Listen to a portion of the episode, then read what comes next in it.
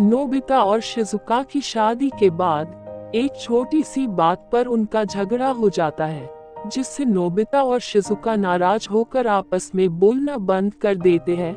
नाराज़गी भी इतनी ज़्यादा हो जाती है कि एक ही कमरे में रहते हुए आपस में एक दूसरे से बातचीत तक नहीं करते थे और दोनों अपने अपने काम में कोई कमी भी नहीं आने देते।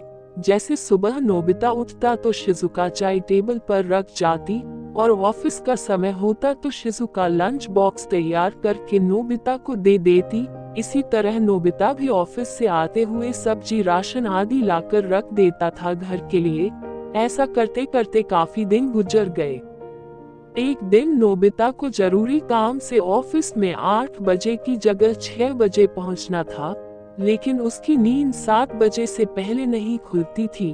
रात को सोने के समय नोबिता को एक विचार आया कि सुबह मुझे पाँच बजे कौन उठाएगा। फिर नोबिता के दिमाग में एक उपाय आया और वो एक पर्ची अपनी पत्नी के नाम लिखने लगा, जिसमें लिखा, देखो, शिजुका, मुझे सुबह ऑफ़िस जल्दी जाना है तो इसलिए मुझे सुबह पाँच बजे जगह देना।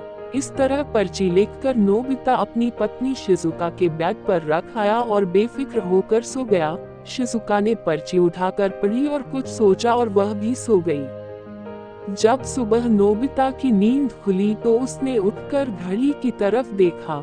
घड़ी में सात बज रहे थे और वो लेट हो चुका था। फिर नोबिता की निगाह तकिए पर गई तो वहाँ एक पर्ची रखी थी। उस पर लिखा था, नोबिता, उठ जाओ, सुबह के पाँच बज गए हैं।